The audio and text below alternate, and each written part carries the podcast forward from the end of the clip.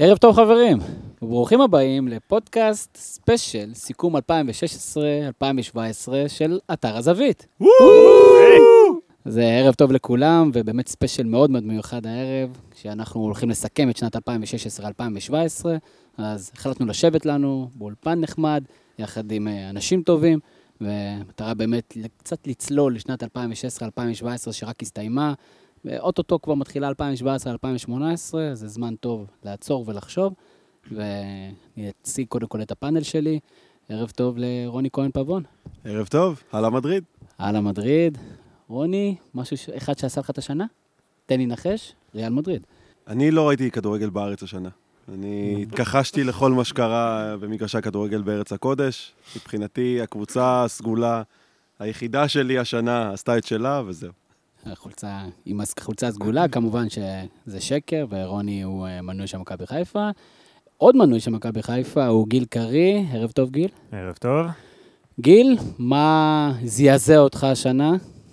העובדה שאחרי שלוש שנים, כבר ארבע שנים, אני לא זוכר בדיוק, כשאנחנו הולכים ביחד למשחקים, רוני פשוט הפסיק לבוא השנה. זה היה נקודת זה שפל שקר כואבת. מוחלט.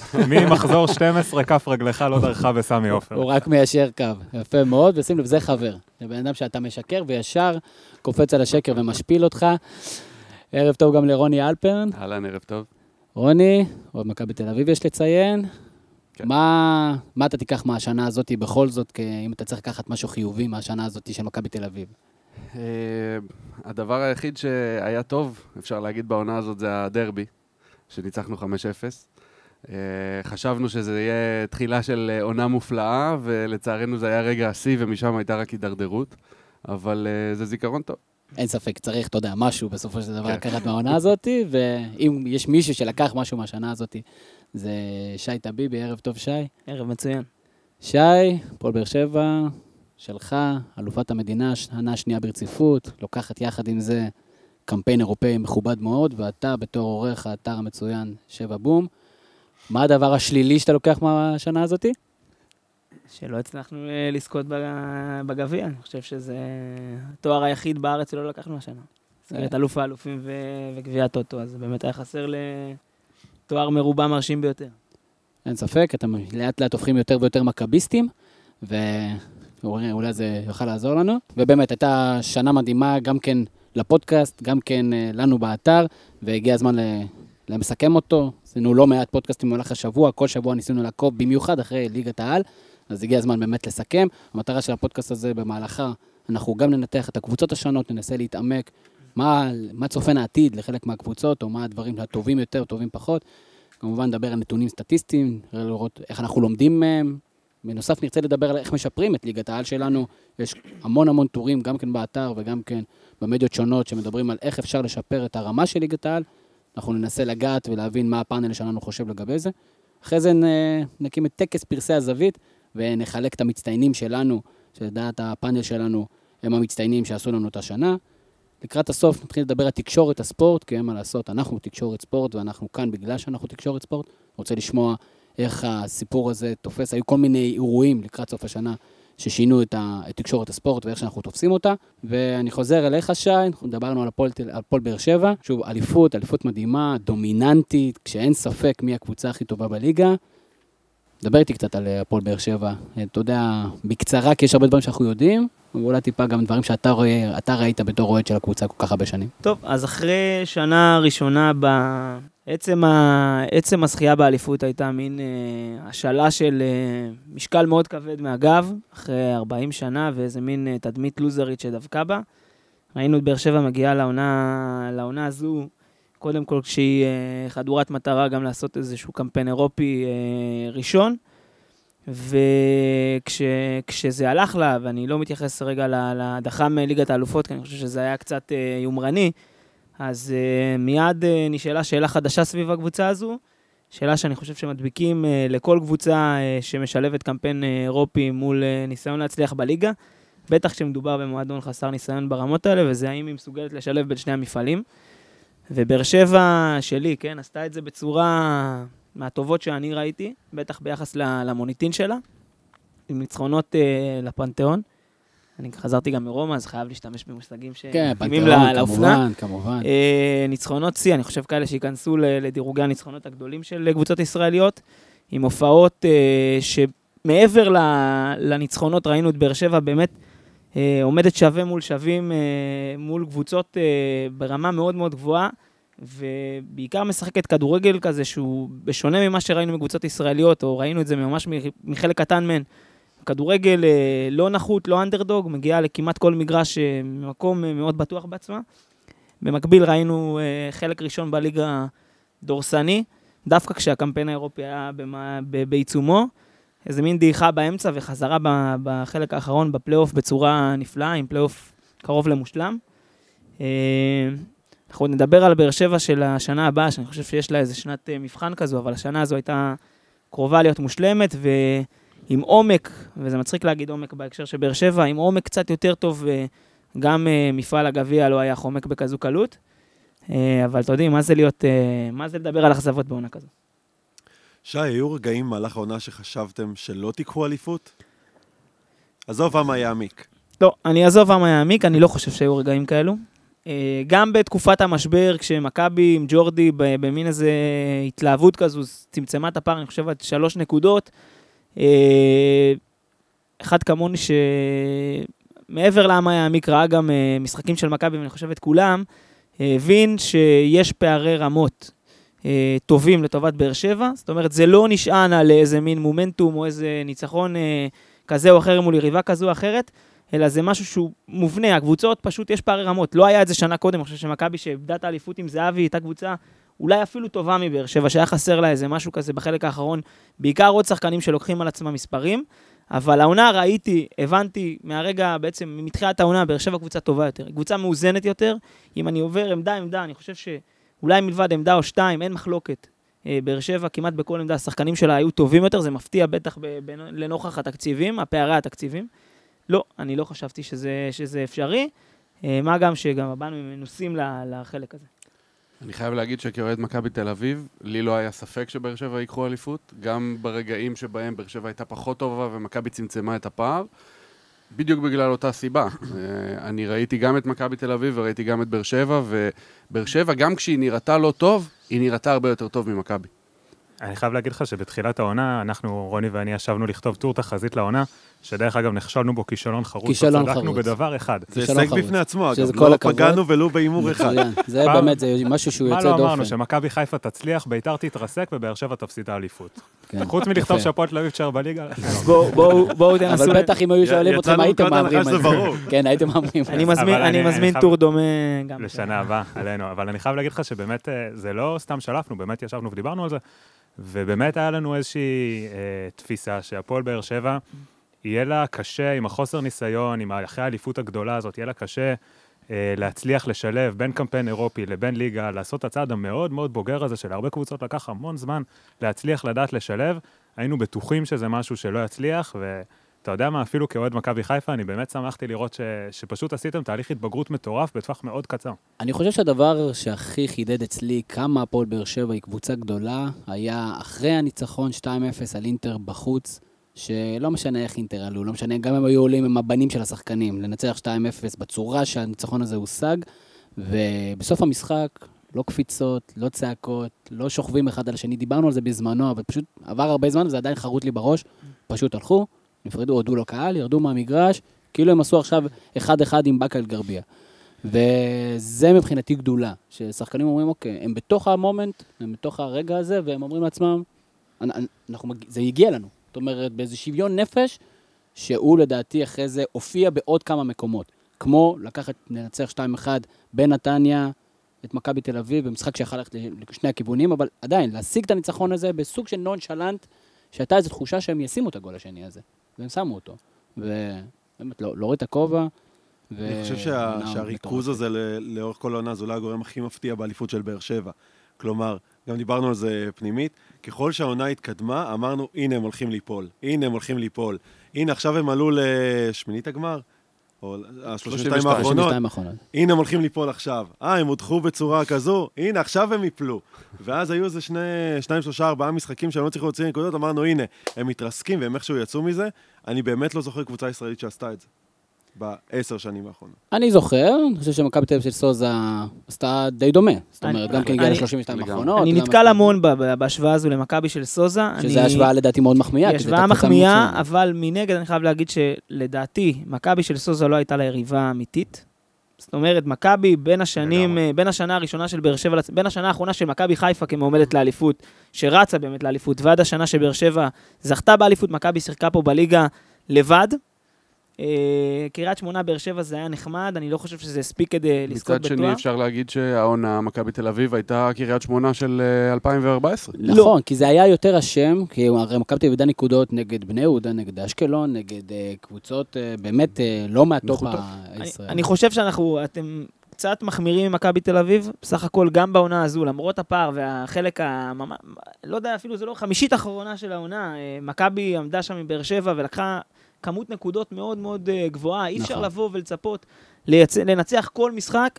כשהיריבה שלך אה, רצה ורצה כמו שצריך, אז, אז הפער מן הסתם נראה גדול מאוד. אני לא חושב שהפערים הם ברמה של, כמו שהיו אז בין מכבי לקריית שמונה, שראית גם בחומר השחקנים. בשחקן, ה- אני תמיד מסתכל על הסגל, על השחקן ה-17 או ה-18, קריית שמונה לא עמדה ברמה הזו מול מכבי תל אביב. מכבי תל אביב לא הלבישה לחצי מהמשחקים עם שחקנים ברמה של שגיב, אני לא יודע אם לקרוא לזה ברמה, אבל שחקנים שנרכשו בהרבה מאוד כסף, וציפית מהם להמון. הסגל היה, אפשר היה להפיק ממנו יותר, אין לי ספק שחילופי המאמנים והדברים שקרו באמצע פגעו במכבי.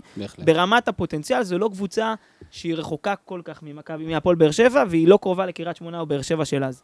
אוקיי, אני מקבל את הטענה הזאת, וכמו שאנחנו נעשה לרוב הקבוצות, אנחנו נבקש ממך ומכל אחד שיסקר את הקבוצה ל- לבחור ציון לעונה הזאת. אה, הוא חייב להיות מושלם. הוא חייב להיות מושלם מבחינתי, זה אחרת, זו חזירות אה, מכביסטית שאני שונא. הבנתי, אנחנו לא שונאים בפודקאסט, אנחנו לא שונאים. אני שונא. לא. אני שונא. אה, נקודת האור, אם אתה צריך לבחור אחת?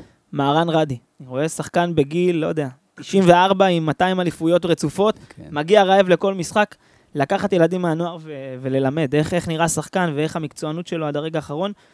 אני חייב, אני תמיד משווה בין רדי לבניון, לא יודע, זה עצוב לי קצת, בניון שחקן עבר עשר שנים, רדי עוד אה, כוחו במותניו בצורה בלתי מד...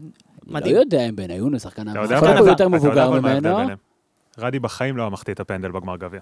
אה, היה מחטיא. רדי החמיץ לא- נגד לא. סלטיק. הוא לא שחק- הוא לא בועט רדי את פנדלים הפנדל טוב. סתם, אני- אני המכריע לא- היה שם. זה לא עניין של כמה טוב הוא בועט.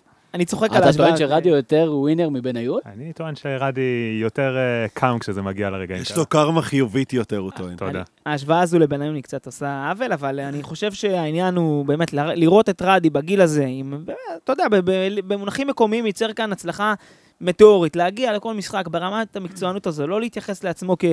כאחד שכבר, אתה יודע, רעב ושבע ובא לעשות, לגזור קופון אחרון לפני הפרישה, זה משהו שצריך ללמד גם את אה, אולי אחד מגדולי השחקנים שלנו. אה. ואם בכל זאת, אה, הייתי שואל נקודה לשיפור, אבל אמרת, אם היינו זוכים בגביע, אבל אם אנחנו מסתכלים שנייה קדימה, אמרת שנת מבחן להפועל באר שבע בשנה הבאה, גם השנה הזאת הייתה שנת מבחן. נכון, אבל אני חושב שזו שמגיעה אחריה היא אפילו ש... כאילו באר שבע הגיעה לאיזה סוג של שיא. מצפים ממנה לעלות לליגת האלופות. כל דבר אחר זה תהיה סוג של אכזבה, אבל מנגד יש פה איזה מין שחיקה טבעית ו... וצורך בהזרמת דם חדש, ואנחנו נדבר על זה נראה לי בהמשך, אבל השוק כל כך דל, ש... שאני... באר שבע תתקשה, היא מאבדת, היא בשנה קריטית מבחינת גילאי השחקנים. שם כמה חבר'ה מתבגרים, אובדן של כנראה בוזגלו. באר שבע בשנה מאוד מאוד קריטית, היא נראה שהיא מתחזקת גם נכון, אבל אין הרבה מעבר לזה להביא, אז המצב קצת נתקע באיזשהו מקום. אני דווקא חושב שהיא מקדימה את מכבי תל אביב בהרבה בהקשר הזה. כלומר, תסתכל, מכבי תל אביב, השחקנים שלה יותר מבוגרים מהשחקנים של הפועל באר שבע, ויש לה פחות צעירים טובים, בטח לא כאלה שרצו השנה עם הקבוצה. אבל יש להם נוער, שזה בסיס די גדול, אבל כן, אנחנו עוד מעט נדבר, נעשה את הדיון על מכבי תל אביב, אבל... אני לא יודעת כמה אנחנו מדלגים בנושא הזה, אבל אם אכן אצילי יגיע למכבי תל אביב, אז זה איזה מין, אם דיברנו על אכזבה, זה יהיה מין קרב ראשון שבאר שבע באמת רצתה לנצח בו, שהיא עוד לא ניצחה, שזה מאבק ראש בראש עם מכבי על שחקן, שאם הוא מוכרע לטובת מכבי ואצילי מביא את אצילי שלפני שנה וחצי, אז זה יכול להיות מכריע גם שנים קדימה. הכדורגל שלנו לא מייצר כישרונות ברמות, ה... נכון מאוד. ברמות האלו אה, כל אה, יום, ואצילי זה מישהו שיכול להחליף ב- למעשה את הדור הישראלי המצוין שהיה לבאר שבע, ונתן את הפער הזה לטובתה קדימה. כולל אולי עזיבה של מאור בוזגלו, גם כן, שחקן שעם הדעות החלוקות עליו, הוא בטח מהסוללת השחקנים הישראלים הטובה בליגה, עם. השק שהוא מביא כל איתו. עוד הוא לא מחזק אף אחת מהיריבות, אז מבחינתי אנחנו עוד חיים עם זה בהשלמה. אבל אה, אין ספק. אבל אם העניינים ימשיכו כמו שהם באותו גרף שהם התחילו השנה, אז מיכאל אוחנה לדעתי עובר את עומר אצילי בסיבוב. מיכאל אוחנה, ואני אגיד פה משהו גדול, זה, זה מאוד גרנדיוזי להגיד, בעיניי הוא אחד השחקנים הישראלים, הפוטנציאל הכי גבוה שאני ראיתי. מסכים לגמרי. חד משמעית. אתה רואה פה גם אה, מבנה פיזי ויכולות אה, אתלטיות מאוד גבוהות, גם הבנת משחק ו- וכישרון טבעי. אם אה, בכר אה, ימשיך אה, ל- לעשות איתו מה שהוא עשה השנה, אוחנה, תקרת הזכוכית שלו מהגבוהות שאני זוכר, אה, וטוב שהוא שלנו, והוא שלנו בזמן. האמת שזו אבדה של מכבי, אני חייב להגיד פה, זה שחקן ששיחק במחלקת הנוער, שג'ורדי היה שם קרוב להביא אותו באיזשהו שלב רעיונית, אבל אתה רוצה שנתחיל לעבור על השחקנים שעברו לא, למחלקת לא. הנוער שם? זה ייקח לנו שני אליפויות. זה לא- בערך כל הרכש שלהם בשנתיים האחרונות. נכון. אז נתנו כבוד אה, גדול להפועל באר שבע, וכמובן, באמת כבוד ענק להפועל באר שבע על שנה נהדרת, ואנחנו בטח נשמע עוד על שחקני הפועל באר שבע במסגרת אה, טקסי, אה, טקס פרסי הזווית, שאולי אנחנו נשתמש קצת בת- ככה במוזיקה פה שיש לנו ב- באולפן. רוני אלפרן, כן. התחלנו כבר לגעת במכבי תל אביב, כי אין מה לעשות, אי אפשר לדבר על העונה של הפועל באר שבע, גם כן בלי קצת על אה, מכבי תל אביב. תן לי את הפתיחה שלך, ואז נתחיל לצלוב אותך בשאלות. אוקיי, אז אה, בעצם התחלנו לדבר על זה קודם, העונה של מכבי תל אביב התחילה בצורה די טובה, אה, גם עם אה, ניצחונות באירופה, גם עם ניצחונות בליגה, רצף של אה, ניצחונות שהגיעו לשיא בניצחונות על אה, רעננה, סכנין והקליימקס ב-5-0 בדרבי. ואז מכבי יוצאת לחודש חופש, חודש מבחירה אגב, כדי, כי היא החליטה להקדים את המחזור השישי אה, כדי לצאת לפגרה לפני אירופה אה, ולפני החגים. והיא חוזרת מהפגרה הזאת, בעצם היא לא חוזרת. אה, הפסד חוץ, ב... הפסד בזנית, אחרי זה הפסד בדנדוק, אה, אחרי זה אה, הפסד 2-0 למכבי חיפה, ועוד הפסד 2-0 להפועל באר שבע בבית. אם אני זוכר נכון, היו ניצחונות אחרי זנית, אבל זה היה... יכול להיות שהיה אולי ניצחון שם. אחד, איזה 1-0 נכון, או דנדוק, משהו מכבי כזה, אבל- חיפה, באר שבע. אבל אלה הציוני דרך המרכזיים של אה, חודש אוקטובר, ומאותו רגע בעצם אה, עבור אה, שוטה ארבלדזה ועבור החבר'ה שלו זה צניחה חופשית. היה איפשהו בדרך ניצחון 2-1 על אלקמר, אה, ששם התחיל הסיפור של טל בן חיים, שלדעתי הסיפור הזה בעצם גמר לנו את העונה. לא ברור עדיין מה היה, אם הוא רב עם ארבלדזה, רב עם העוזר שלו, ארבלדזה החזיר לו ב... אה, הוצאה במחצית באלקמר, כנראה שטל בן חיים לקח את זה קצת קשה. זה השפיע, אני מאמין, מאוד קשה, מאוד חצי קשה. שנה. כן. לא פגע אחרי שהוא הבקיע שמונה שערים במחזורים הראשונים, וחשבו שהוא הולך להיות אה, תחליף זהבי. אה, ובעצם, אה, בסופו של דבר זה הביא לפיטוריו של שוטה ארבלדזה, ולפער הכל כך גדול שצמח ולא היה ניתן לסגירה מהפועל באר שבע. העונה המשיכה בהפסד בגביע, למרות מסע יפה. אה, ככה היא הסתיימה, ובעצם העונה מוגדרת כאכזבה. אה, וזו השאלה שלי, זה אכזבה או שזה כישלון? זה איפשהו על הטווח. זאת אומרת, אה, אם- לפני חמש שנים, כשקרויף הגיע למכבי, היו שואלים אותנו אם בחמש שנים הקרובות אנחנו חותמים על שלוש אליפויות, אחת מהן טראבל, הופעה ב-32 הגדולות באירופה, אה, ליגת אלופות, שני גמרים רצופים, ולסיים אה, פעמיים מקום שני, אני לא בטוח שאוהדי מכבי היו כל כך מאוכזבים מהישג כזה. נכון. אבל כשאתה חי את זה מהיום להיום, אתה מרגיש עם זה לא טוב. אבל uh, אני חושב שהקבוצה שנבנתה על ידי קרויף ב-2012 הגיעה לסיומה השנה. Uh, הסגל uh, מתפורר, וזה בדיוק מה שרציתי להגיד לשי בדיון הקודם, שממכבי נשארו רק שמות. עכשיו, uh, אמנם זה שמות גדולים, שמות שבכדורגל הישראלי הם uh, מוכרים, ושחקני נבחרת, ושחקנים זרים שליוו אותנו במשך שנים, אבל בסופו של דבר, היום, בסוף שנת 2000 ועונת 2017, השמות האלה הם הצל של עצמם. אם אתה מסתכל על uh, גל אלברמן, אתה מסתכל על עמרי בן ארוש, אתה מסתכל על איתן טיבי. אה, אתה בא על טל בן לרשימת חיים החלוץ. הרכש של אה, מכבי חיפה או על? המחזורים של מכבי תל אביב? הוא מכניס אני- לנו ככה בקטנה. כן, אני- אה, כנראה שהוא בחר בקפידה. כשנדבר על. מכבי חיפה, אני אתייחס. אתה תדע. אהבתי את כן, הדיפלומטיות. אבל- אני- אבל אני- כשדיברנו על אצילי, ראינו למעשה שלמכבי עדיין יש יתרון, לא רוצה להגיד מוחלט, אבל יתרון מאוד מאוד ברור בשוק הרכש הישראלי. לא בטוח, לא בטוח. כי אצילי, אצילי, יכול להיות ש- שיש שם איזה משהו בינו לבין קרויף באופן אישי, אבל כמו שאתה אמרת מקודם, מיכאל אוחנה, אה, ניב זריאן, זה כי עשו כאן מהלכים חכמים דברים ונכונים. שבינואר וואלה, היינו... מאור מליקסון. מליקסון, אבל יש הכ- פה איזושהי אה, הגעה, חזרה כביכול הביתה אחרי כמה שנים טובות בבאר שבע, זה לא דוגמה, לא הוא ולא ברדה. כל אגב, שחקן שם... לדעתי, גם מליקסון וגם בוזגלו, אף אחד לא קפץ עליהם שהם חזרו לארץ. נכון, נכון. נכון מאוד. שחקנים מכבי שמכבי הייתה רצתה... מעוניינת, אבל אני לא זה חושב לא היה שהיה באטרף. הצעות, אני לא חושב שזה הגיע לרמות האלה, כמו כן. שכשאלירן עטר חזר לארץ, אה, מכבי נכון. לא קפצה עליו. נכון.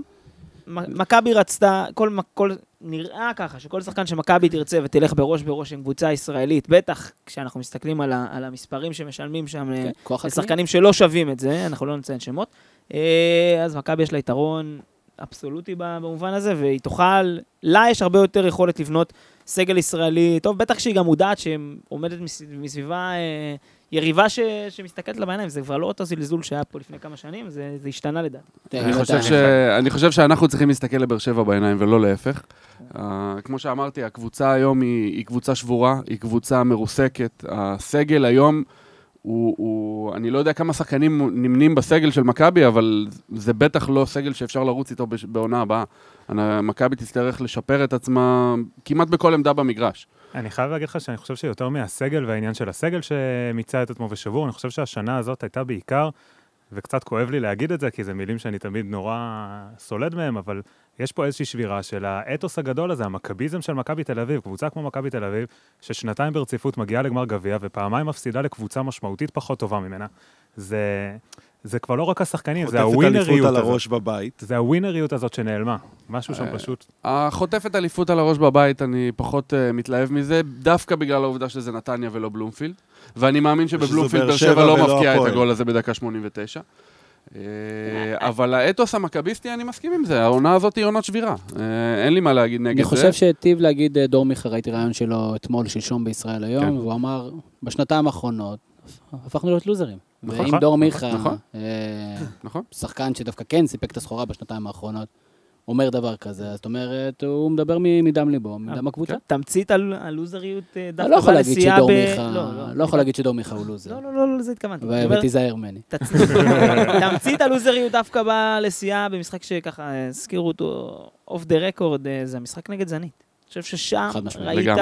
שזו. בעיה מנטלית. זה אפשר לנסות להגיד, זה רצף של קומדיה של טעויות שהתפתחה בצורה כזו שהובילה ל- למהפך. אני חושב שראית שם את מכבי, אין איזה... אין איזה בעל הבית, אין איזה מישהו אין. שלוקח את המשחק עליו.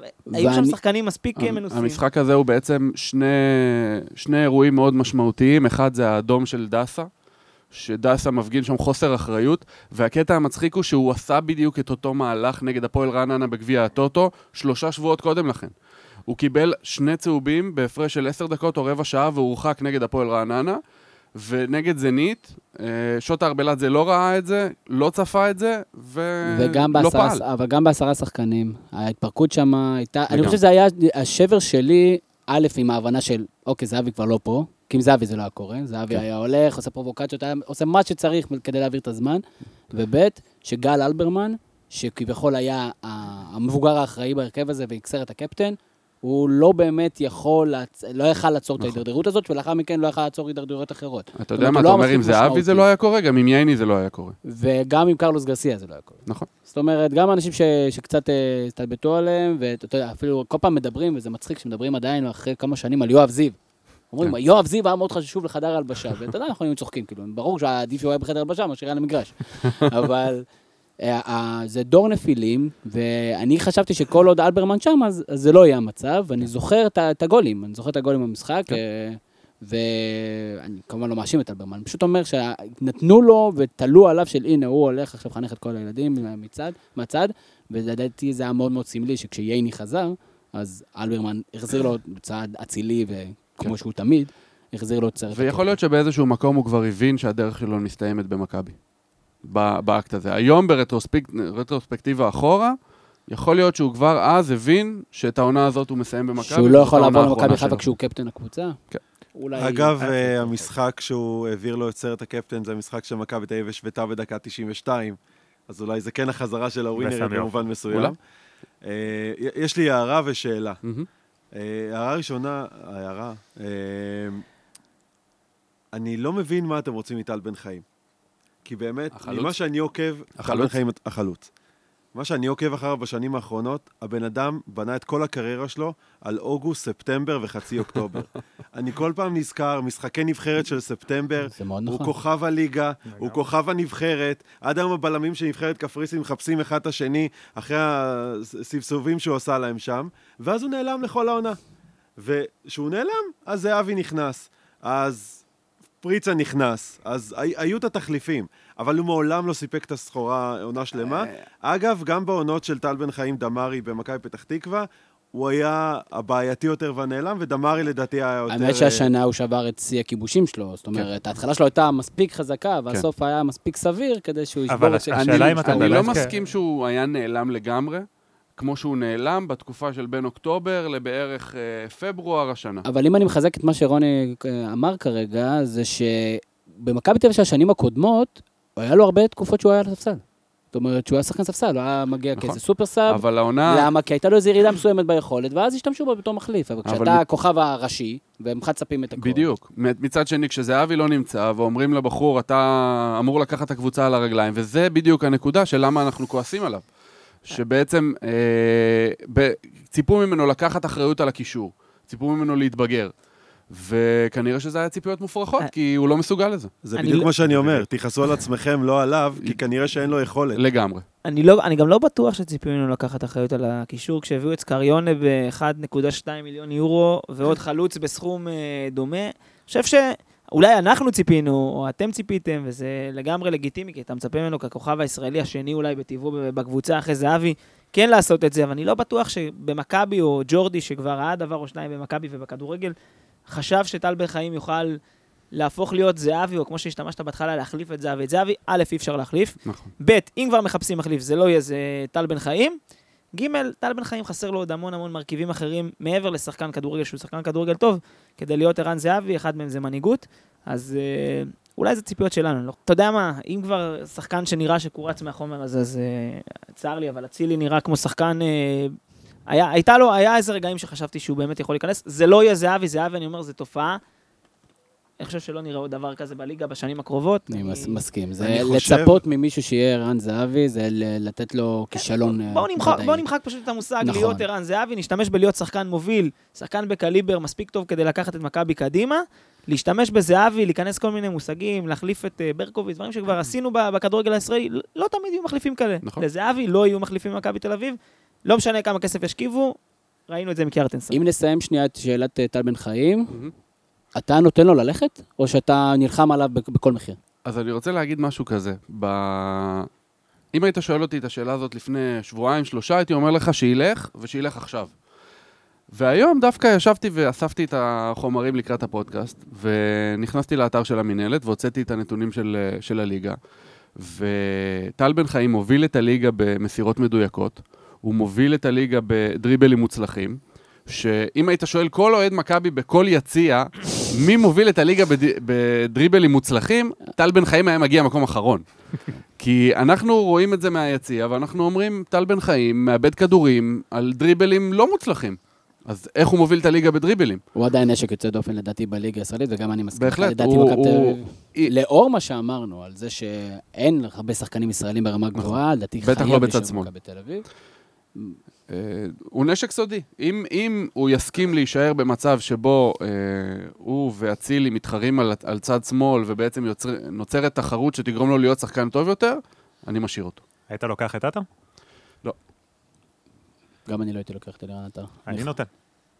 אתה, אני יודע שאתה- שאתה- שאתה מוסר. אולי בבאר שבע ירצו, אבל... אה, אני- אני בכלל נגד, ואולי אנחנו מקדימים קצת, אבל אני נגד לעשות עסקאות עם היריבות שלך. אני לגמרי. לא חושב שמכבי תל צריכה לעשות עסקאות עם מכבי חיפה, אני לא חושב שצריכה לחזק אותם. זה לא יפה שאתה עדיין מתייחס אלינו כיריבים. כן, כי, תראה, בסופו של דבר יש למכבי חיפה יש פוטנציאל, אה, אחד, לטעמי אחד, זה שני המועדונים הכי גדולים בארץ, ובטח עם בסיס הקהל, הבסיס הכלכלי, וגם כן הם עדיין כוח קנייה, אם עדיין שחקנים, אה, גם כן אם הם באו אה, לסיים את הקריירה שלהם, כמו עומר דמארי וסן מנחם, הגיעו למכבי חיפה, אז, אז אתה, צריך, אתה צריך להתייחס אל זה, ואין שום סיבה בעולם שאתה תיתן את, ה, את השחקנים שלך למכבי חיפה, גם אם. זה גילי ורמוט, תן לו לשבת על הספסל, תשלם לו כסף, אתה משלם גם לוידיגל, אתה תשלם אה, עודף משכורת, ואולי אתה עדיין משלם ליוקנוביץ', אני לא יודע, עם מכבי תל אביב אפשר לדעת.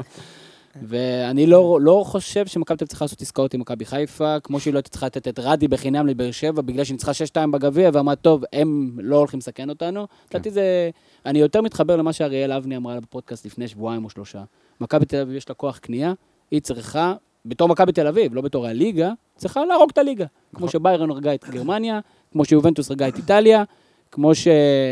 אה, ברצלונה וריאל אביב את ספרד. כמו שמכבי תל אביב כדורסל. עכשיו, אולי זה לא יפה, אולי זה לא כדאי, שיעשו אחרי זה מיליון חוקים. וזה היא מכביסטי. צריכה כל שחקן שיהיה אצלה. כן.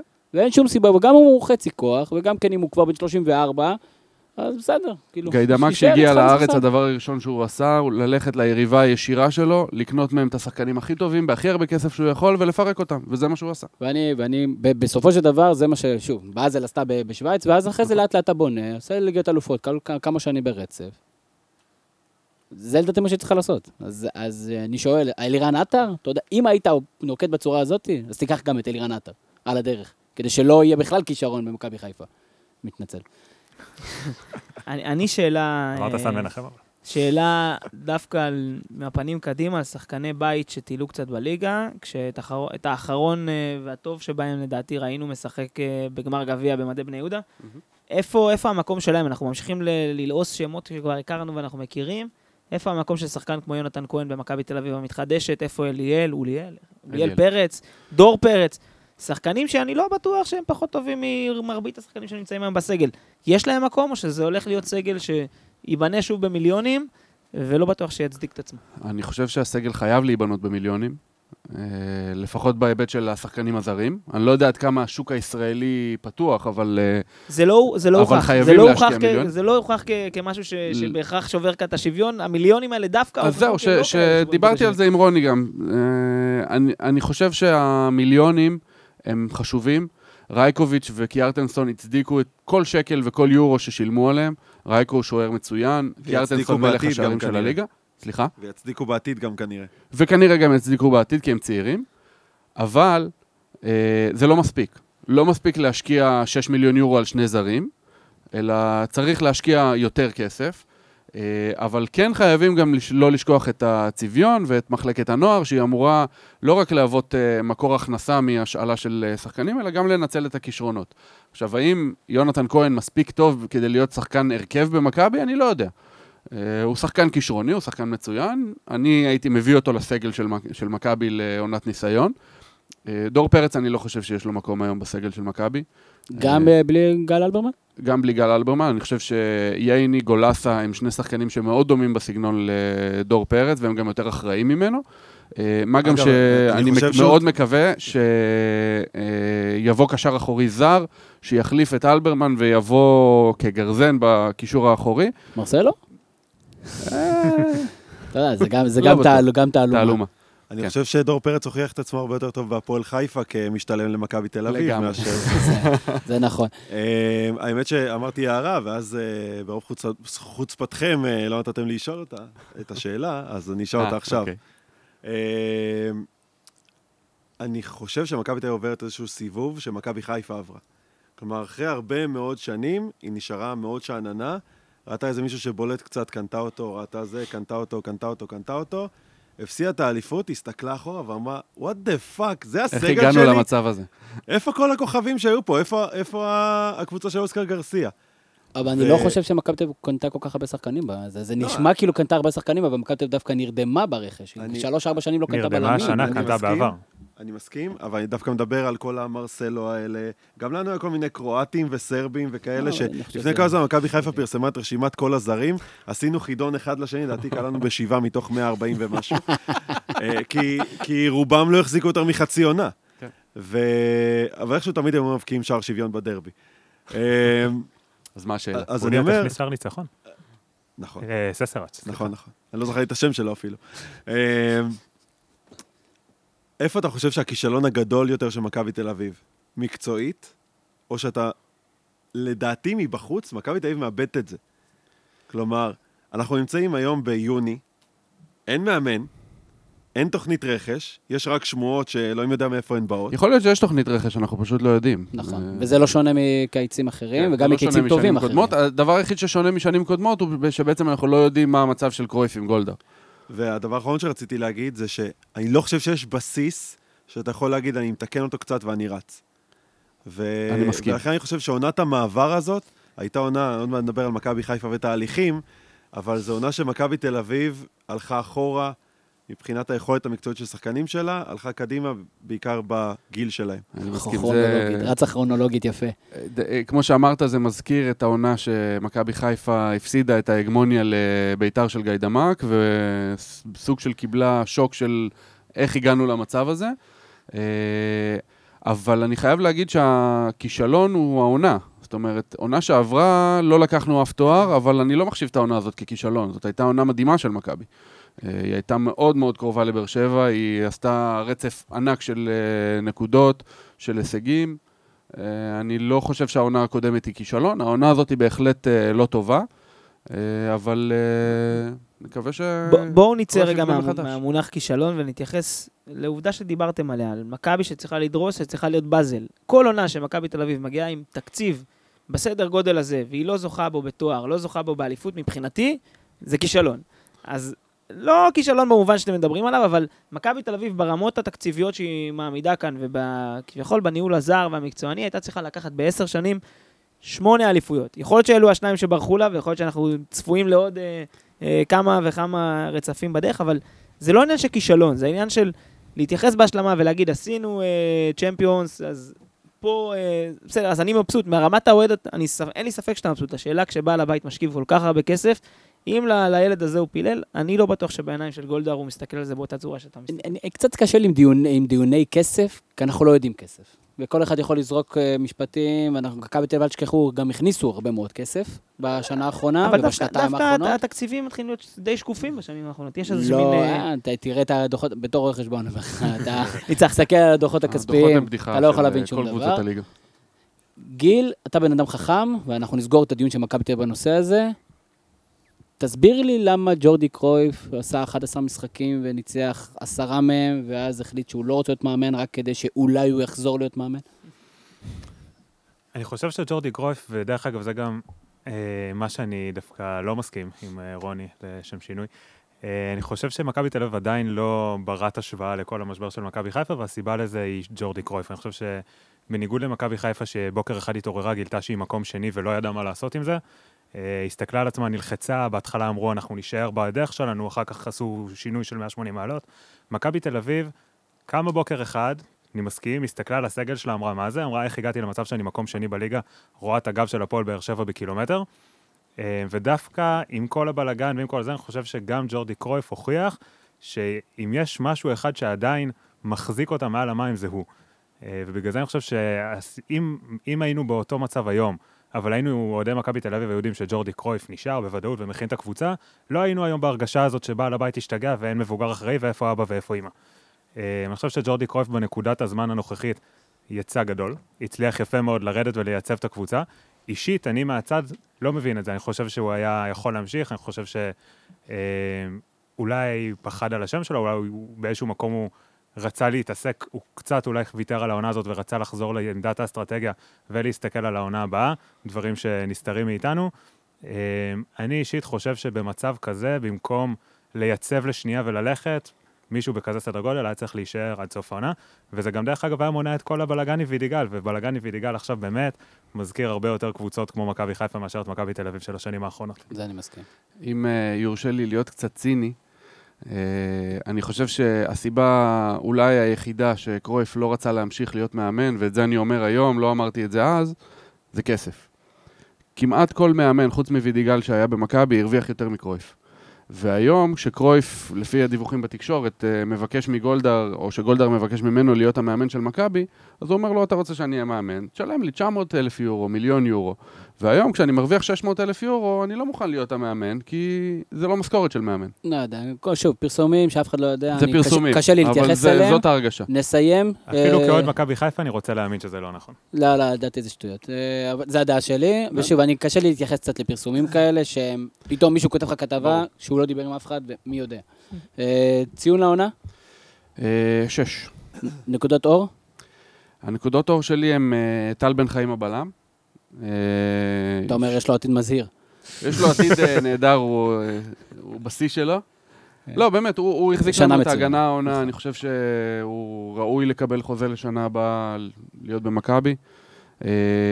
שרן ייני, שאני שמח מאוד שהוא חזר. נכון. והאחרון זה קיארטנסון, שהגיע בעונה ראשונה והפך להיות מלך שערים, ואני חושב שאם מכבי תשחק עליו שנה הבאה, זה יהיה טוב לכולנו. אני אוסיף אייל גולסה לדעתי, אני מאוד אהבתי את ההשתלבות של מכבי תל אביב. אוקיי. שנה הבאה, אתה אופטימי? אה, אני אופטימי, קרויף יישאר. אם קרויף יעזוב, לדעתי זה יהיה עונה פיננסית. וזה מתחבר בדיוק למה שגיל אמר על חשיבות של קרויף, ומתהליכים לקבוצת התהליך, מכבי חיפה, אני לא חושב שיש קבוצה שאי פעם דנו בה יותר בפודקאסטים שלנו, אני חושב שזה מספק לנו בערך 80 אולי 90 אחוז מהחומר. רוני כהן פבון. קצרה על העונה, כי אנחנו יודעים מה היה, ואז נתחיל אה, לצלוב. אם יורשה לי, אני רוצה להתחיל בציון, ואז אני אסביר למה. אין, אסור מתחת לאפס. אז אני אסתפק באפס. אה, ו- ואני אסביר. אני חושב שהעונה הזאת גרועה בכל אספקט שתבחן אותה. אם תשאל הישגים העונה, כלום, רק הישגים שליליים. ארבע, אה, 30 ו... כמה? 34 שערים העונה? 34 שערים, לא. פחות ממספר המחזורים, בעונה סדירה, בלי הפלייאוף? עם הפלייאוף. אבל בפלייאוף לא כבשתם. ארבעה, ארבעה, שלושה נגד ביתר. אוקיי. אמ, 34 שערים, עשרה שערים בהתקפות מסודרות. שמונה מתוכם בפנדלים מהשערים האלה. 34 מתוך ה-34, שמונה בפנדלים? כן. וואו. אגב, אחד משערי השדה זה פנדל שדמרי החמיץ ואז הכניס עם הראש. אני אומר לכם, לפני הפודקאסט הזה ישבתי על נתונים של מכבי חיפה, באתר של המינהלת. מעולם המינהלת לא חטפה כל כך הרבה קללות, כולל במשחקי רדיוס. מה אתה רוצה במינהלת? אה, זה היה פשוט קשה לצפייה. הנתונים שם של, של כל שחקן באופן פרטני, עידן ורד יש יותר שערי שדה מכל החלוצים בסגל של מכבי חיפה יחד. לדקל קינן ואלירן עטר יש אותם, אותו מספר של שערי שדה. ודקל קינן החמיץ לא מעט משחקים השנה. זה עונה שאי אפשר לתאר אותה ברמה, ברמה, ברמה ההישגית. בואו בוא נדבר רק על זה. אני יכול להגיד מ- הישג אחד? כן. אני- איפה אייל משומר? אני חשבתי שאתה מדבר על עצירת הרצף מול מכבי תל אביב, אבל... אה, אגב, הקבוצה של החבר'ה שלנו, אנחנו מספרים בו איזה אנקדוטה, נקראת השני לשני 2017, שזה היום שהוא חתם בהפועל. חשבתי שסאדאת הגיע לארץ, אבל אוקיי. אה, אגב, התמונה זה הוולקאם הפועל המסורתי, אבל... ענק. אז אה, אני אומר, ברמה ההישגית, חבל בכלל לדבר, זו קבוצה שנכשלת מאלף עד תף, ואין בכלל, אין מה להתייחס לזה. אספתי כל כך הרבה נתונים, אבל אמרתי, למה? אין, אין פה משהו שבולט, הכל זוועה. ברמת ההסתכלות קדימה, והסיבה אולי שאני בוחן את מכבי תל אביב ואת הפועל באר שבע בנקודות האלה, זה כי אני אומר, וואלה, לא היה לנו סיכוי השנה, לא היה לנו סיכוי שנה הבאה, אולי עוד שנתיים. אז נסתכל איך הפועל באר שבע בונה, ואיך מכבי תל אביב בונה, גם ברמה המקצועית, גם ברמה של השחקנים. ואצלנו פשוט הלכנו אחורה. וזה מדהים, כי שנה שעברה סיימנו עונה עם סגל שערורייתי.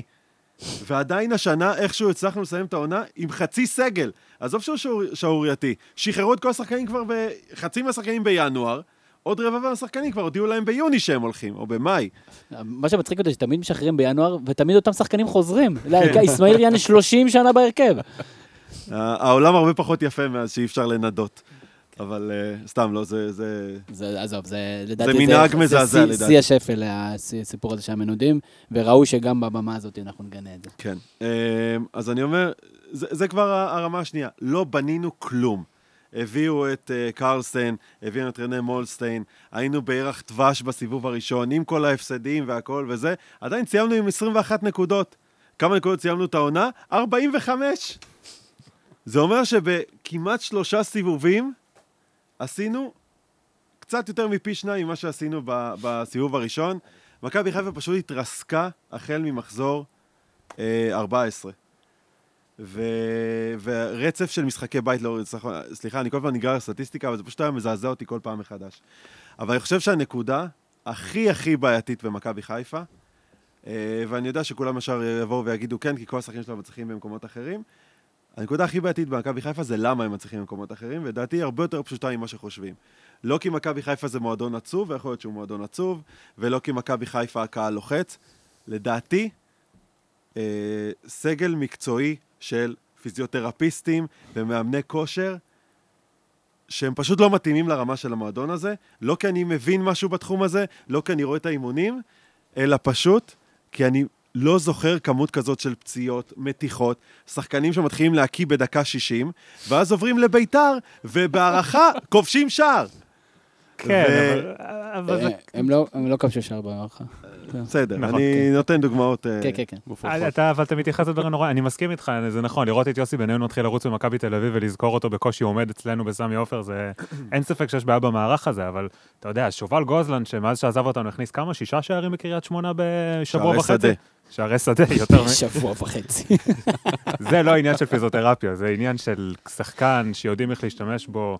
אני גם לא מאמין בכל ה... יש אנרגיה, מכבי חיפה קבוצה עצובה, הכל נכון, קהל, מישהו יגיד שהקהל מלחיץ, שייזהר. אבל אני חושב שיש פה עניין שהוא... יש לגמרי בעיה בפיזיותרפיה, אני לא חושב שזה חזות הכל.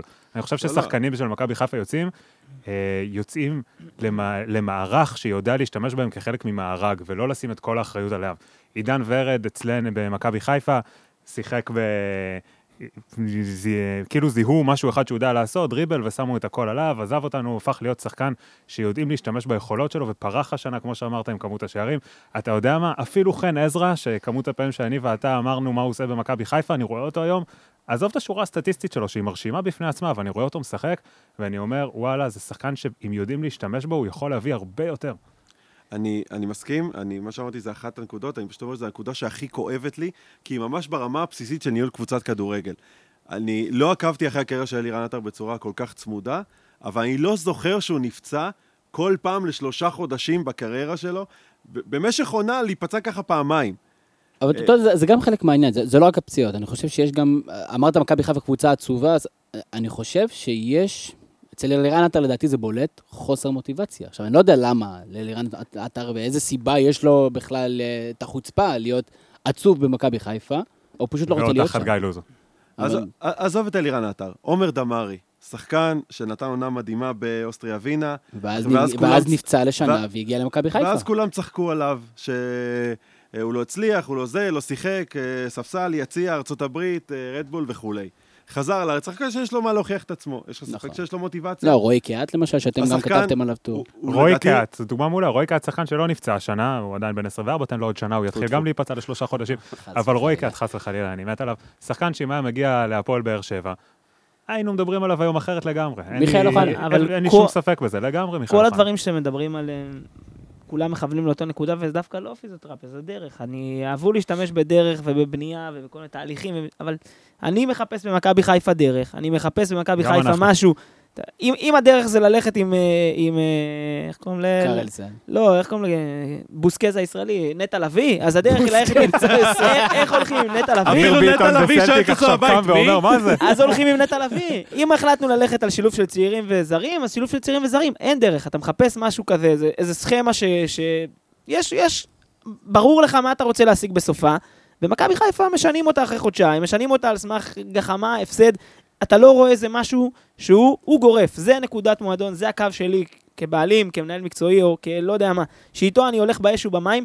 אם זה ייכשל, בסוף אני אסיק מסקנות. הכל שם מונע מאיזה משהו, אתה יודע, ספונטני. וספונטניות במועדון כדורגל ברמה הזאת, וספונטניות במועדון שיש מייצר כישרונות אדירים במחלקת הנוער, שאין קו מנחה, שאין איזה משהו ברור, מוביל אותנו בדיוק לשאלה הזאת, איך הגעתם למצב הזה? אני, אני שואל את עצמי, אין לי תשובות. אני, אני, אני מסכים עם מה ששניכם אומרים, וזו בדיוק הנקודה האחרונה ש, שרציתי להעלות.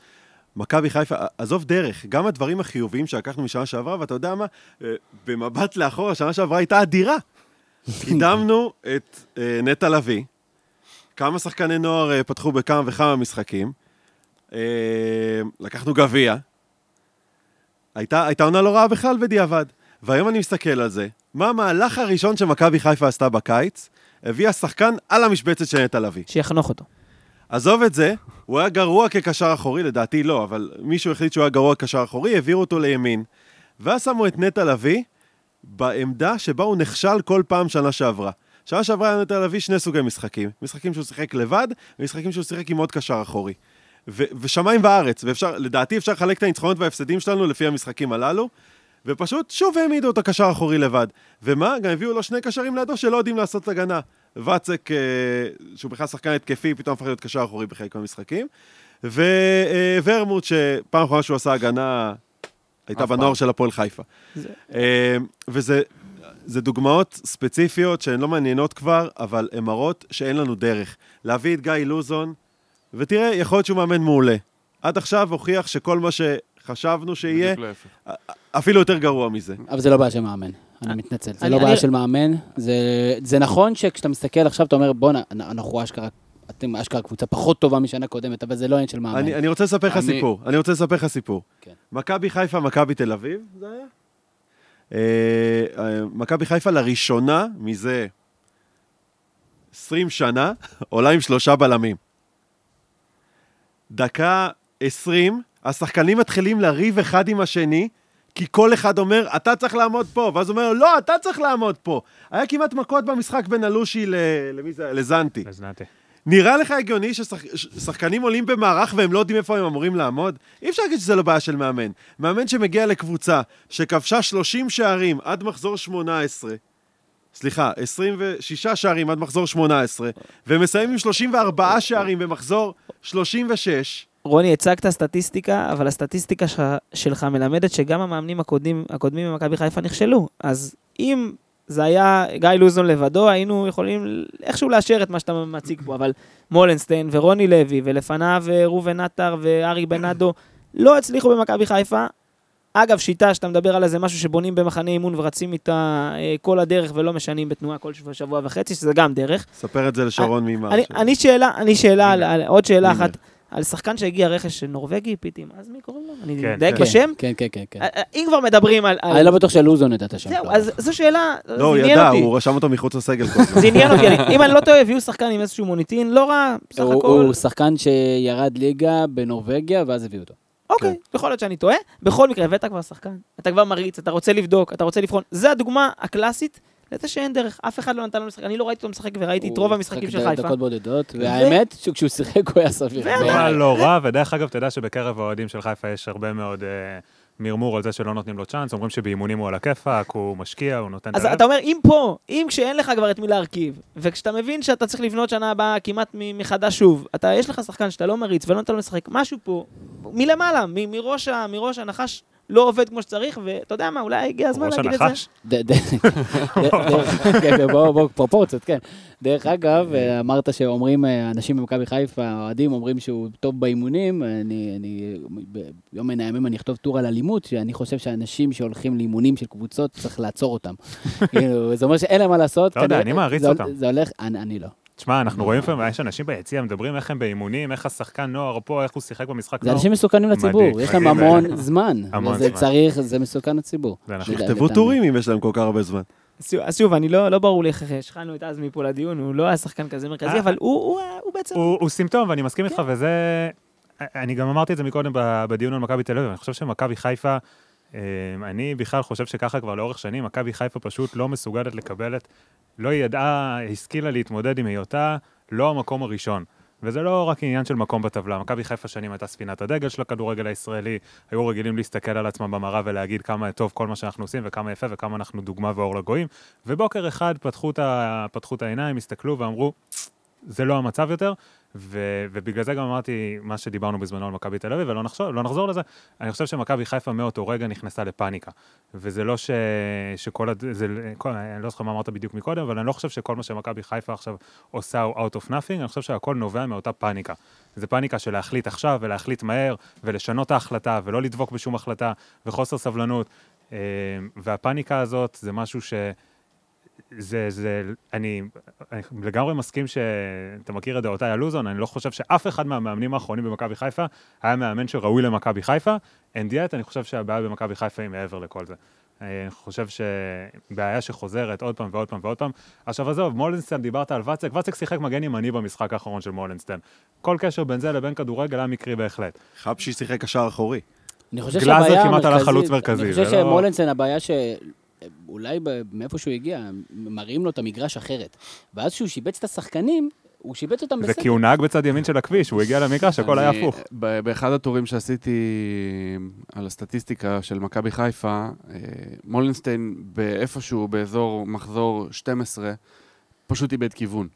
הוא הלך באיזושהי דרך מתחילת העונה, זה הלך לו לא רע, ואיפשהו קרה משהו שאף אחד לא יודע מה קרה. זאת אומרת, זה לא היה פציעה של מיגל ויטור או החזרה של שירן ייני, אלא קרה קולות. משהו, קרה משהו בחדר ההלבשה של אה, מכבי חיפה שגרם לו להשתגע. אתה מבין? ואתה אומר, ואומרים שהתקשורת נמצאת בחדר ההלבשה. הנה, לא הדליפו את הסיפור הזה. אבל קרה שם משהו, והמשהו הזה גרם למולנסטיין לה- להשתגע, הוא פשוט עשה כל כך הרבה שינויים בהרכבים, שגרמו למכבי חיפה לרדת מהפסים. באמת לרדת מהפסים, זה היה... עכשיו, מה שרציתי להגיד, ש, שכל הדיון הזה, לט- לטעמי לפחות, ואני אמרתי את זה גם במהלך העונה, ואוהדי מכ- מכבי חיפה לא הסכימו איתי, מתנקז לבן אדם אחד, ינקלה שחר. ויאנקלה שחר, אני לא אומר את זה בגלל שאני חושב שיאנקלה שחר צריך לעזוב את מכבי חיפה, להפך, אני חושב שהוא צריך להישאר, הוא נכס למכבי חיפה, אבל... אה, יש לי- מתחילים לשמוע את הקולות פה שקוראים להתפטרותך. כן, יש פה מתח באוויר. כן. אה, ינקלה שחר מרגיש לי היום כמו מישהו שבנה עסק פרטי, והעסק הזה גדל וגדל וצמח, והיום הוא צריך למנות מנכ"ל במקומו, ולהפוך להיות בעלים מאשר אה, מנהל, והוא לא עושה את זה והוא לא יודע איך להתמודד עם זה. זאת ההרגשה מה- מהשטח מהחוץ, בחוץ. אני אסביר למה. אה, קודם כל, אה, בשנים האחרונות אין, המש- אין המשכיות בכלל. זאת אומרת, מאמן שמגיע, מפוטר מ- במהירות, מה שלא היה בתחילת הדרך. שיאנקלה שחר, אה, המ- המנטרה שלו הייתה, אנחנו בניהול אירופי, אנחנו מביאים מאמן, אנחנו ניתן לו הזדמנויות, גם לא כשיש אה, כישלונות אה, קצרי טווח, ומאמנים מפוטרים על ימין ועל שמאל. היית נשאר עם מולינסטיין? אני הייתי נשאר עם אונסטיין. יכול להיות שמה שהיה מאחורי הקלעים היה איזשהו מתח בינו לבין שחר. יכול להיות שזה היה מתח בינו לבין קרלסן. יכול להיות שהיה משהו במערכת כולה ששידר לחץ, שמולנסטיין לקח את זה עליו, ובגלל זה הוא, הוא השתגע עם ההרכבים. אי אפשר לדעת, זה הערכות. אבל בסופו של דבר, העובדות הן כאלה. משנות ה-90, הכל השתנה במכבי חיפה. כל שנה הכל משתנה. הסגל משתנה כמעט כל שנה במלואו. אה, המאמנים משתנים, האיצטדיון השתנה. הדבר היחיד שנשאר קבוע זה ינקלה שחר. עכשיו, הדוגמה הכי טובה לדעתי של למה ינקלה שחר צריך לקחת צעד אחורה, זה המקרה של קרלסן וגיא לוזון. קרלסן בתחילת העונה הוצג כמנהל מקצועי, הוא היה אמור להיות סוג של ג'ורדי של מכבי חיפה, הוא הביא את אה, רנה מולנסטיין, הוא הביא את הזרים שלו, לא, הוא התחיל את העונה כשיש לו כבר מאמן ש... שחתום מראש, זה נכון. צעד... אה, מאמן שידוע שלו. ביחסי האנוש שלו. כן. זה, זה א', לט- לטעות שנעשתה שם, אבל זה כבר משהו. בסדר, אבל בסופו של דבר הובא גם מאמן זר, רגע, כי כנראה... זה לא נעשה גם. השנה? זה הולך לעשות גם עכשיו. ועוד כמה שחקני רכש, זה ממש לא ברור. אני. ראיתי את הביאו את הנורה. יאצק, ו... סתם. לא, ראיתי את הנורה שמעל הראש שלך. אבל אבל זה משהו שצריך באמת להתייחס אליו, א- איך זה קורה? זה אז? רק אני אסיים, מה שאני אומר זה שקרלסן הביא את רנה מולנסטיין במטרה ליצור איזושהי דרך שהיא דומה למכבי תל אביב, לאו דווקא מחקה את מכבי תל אביב, אבל דרך שנועדה ליצור איזושהי היררכיה של מנהל מקצועי, מנג'ר אה, זר. וצוות מקצועי מתחתיו, ולהביא סגל שהוא אה, מתאים לאיזושהי פילוסופיית משחק. הביאו שחקנים זרים, הביאו אה, שחקנים ישראלים, ואיפשהו באמצע הדרך זה מתפרק, ורנה מולנסטיין מפוטר, ויומיים אחר כך גיא לוזון אה, חותם. אני לא יודע איך יכול להיות שקרלסן יביא את גיא לוזון אם הוא לא מכיר אותו בכלל. זה כמו שקרויף לא, היה מביא לנו אחרי יומיים. אה, את אה, אלי כהן. זאת אומרת, זה, זה, זה מופרך. הדרך היחידה שאני יכול להסביר את זה לעצמי, זה שיענקלה שחר החתים אותו. עכשיו, אוריאל דסקל דיבר על זה גם בטור שהוא כתב לאחרונה, ש, שכנראה זה מה שהיה, יענקלה שחר פשוט הביא את גיא לוזון והנחית אותו, ובגלל זה גם קרלסון עוזב. אני יכול להגיד רק דבר אחד? רוני, תהיה רגוע, אל תיקח ללב. קדימה. לא, לא. לא, לא, זה כל מה שרציתי להגיד, כי אני מרגיש אותך עוד שנייה מתפוצץ. אבל אני דואג לך. חברים איזה עשור. דרך אגב, לגבי, לגבי המנהל החדש, מנהל שעושה רושם, אה, טוני מונייס, הס- הספרדי, שכנראה הולך להיות ממונה, אני כבר שמעתי שהוא מכיר את פועלו של גיא לוזון, ובגלל זה כן. הוא מאוד ישמח שהוא יישאר. מהמורשת לי- בבלגיה. זה נשמע לי, שקר. אני... כן. זה, זה נשמע, הכל הוא קולו של דורון בן דור, אך השפתיים, השפ, השפתיים זה, זה. אה. דורון בן דור, אך הכל, הכל הוא דודו דהן. אה,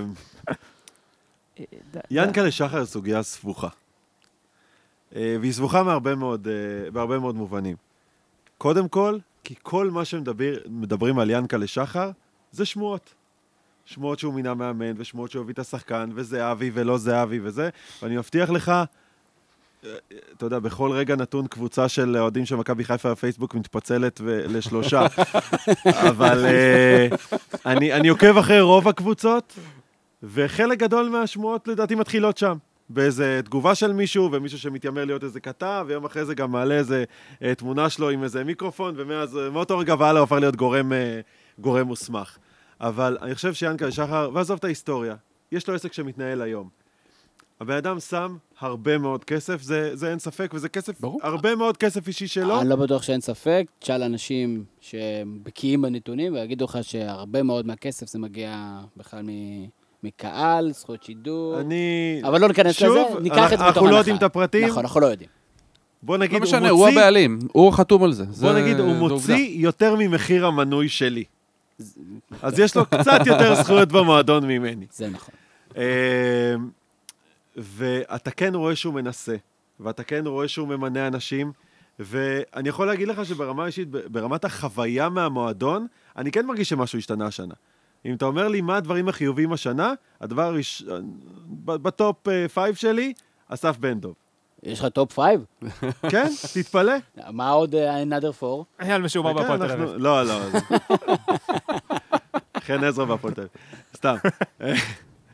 אה, ואני באמת חושב שצריך לקחת בערבון מוגבל את כל הדברים האלה שאומרים עליו. מבחינתי הדבר היחיד שהוא לא לגיטימי בשום פנים ואופן מהדברים ששחר עושה, זה העניין הזה של להוריד את השלטים באיצטדיון. לדעתי אחת התופעות הבזויות בכדורגל הישראלי היום. האיצטדיון לא שלו, לא של אבא שלו, אה, ולגיטימי להביע מחאה, כל עוד זה לא אה, מישהו לבוש במדי של קצין אס-אס ו- ודברים שמתקרבים להסתה. זה דעתי קו אדום אחד שהוא נכון, חצה. ש- שלט מסכן של ינקה לך, זה כן, הכי לדעתי זה גם עושה הרבה יותר רעש ממה ש... אני אוסיף עושה. על זה, לדעתי גם זה לא לגיטימי לשבת ביציע ולקלל שחקן שלך. זה כבר דיון אחר. אולי לזה קצת התרגלנו, אז אני פחות... אה, אה, לא ראיתי בעלים אחר שיושב ומקלל שחקנים, אולי. חוץ מאבי לוזון, וכולם שונאים את אבי תכף לוזון. פרוספר הזאגי בא לפה בריצה להראות לך לכאורה, אחרת. בוא- לא בוא לא ניכנס אבל, לזה. אבל אתה יודע מה, אם אנחנו יושבים ומשווים את אה, פרוספר אזאגי ואבי לוזון ליאנקלה לא, שחר, חלילה, חלילה. אתה יודע מה? אני, אני דווקא בדעה שלי קצת יותר קרוב אליך, אה, אבל קצת, כן? אני עדיין בסדר. במחנה של הוא רוני. בכלל לא אוהד מכבי תל אביב. השאלה אבל היא, רק- שנייה, אני, אני לגמרי, אני מסכים שבמבחן התוצאה, וזה מה שמעניין, in the end of the day, אה, ינקלה שחר לא הצליח לאורך שנים לנווט את הספינה, ולא יעזור, הוא בראש המערכת, הוא, זה הבייבי שלו, הוא לא מצליח לנווט או למנות את האנשים שינווטו את הספינה הזאת בסערה שהיא עוברת כבר שש שנים. אה, וכל מה שדיברנו עליה קודם. ואם הוא לא מצליח, אז הוא צריך למנות אנשים שיעשו את זה, והוא לא בדיוק. מצליח פעם אחרי פעם אחרי פעם. מפה ועד למישהו, לא משנה כמה שנים הוא אוהד מכבי חיפה וכמה אכפת לו וכמה אם הוא הולך לכל אימון וזה החיים שלו. לבוא ולהגיד ליענקלה שחר, תלך, תעזוב את הקבוצה, זה ברור. לדעתי, עזוב, בסדר, לא בסדר, זה מטומטם. ברור. אני גם התחלתי את הדברים שלי בזה שאני לא חושב שמק- שיאנקלה שחר צריך לעזוב את מכבי חיפה, אלא הוא צריך להישאר, הוא פשוט צריך לפתח דרך ניהולית לנהל את הקבוצה הזאת בעידן שבו קשה מאוד לנהל קבוצה כמו שהוא ניהל אותה ב-15 שנה האחרונות. אנחנו בטח נמשיך לדבר במכבי חיפה עוד באמת עשרות שנים, יכולנו לעשות שלושה, חמישה פודקאסטים ברצף. ציון לעונה כבר נתת לי, תן לי נקודת אור ממכבי חיפה. אז אני אתן אותה ממש במילים כדי, אה, כדי לחסוך בזמן. גלאזר, אסף בן דב, הקהל, זו התופעה הכי הזויה שאני ראיתי במגרשי כדורגל בישראל עד היום. זו לא הייתה מילה אחת. כן, אה, העובדה שירדנו כל כך נמוך, שאולי זה סוף סוף ישבור משהו ואנחנו אה, כן נצמח מהדבר הזה. עברנו ממנהל מקצועי של שנה למנהל מקצועי של כנראה שנתיים, אז יש פה איזה שיפור. אה, והדבר האחרון, אני חושב שאחרי כל מה שאמרתי על שחקנים, פיזיותרפיסטים, בלה בלה בלה, מצטער אם אה, אני מעליב מישהו, אבל אני חושב שמכבי חיפה, כמו שאמרתי, נמצאת כל כך נמוך שהיא צריכה שחקנים, בעיקר שיוכלו להוציא אותה מזה.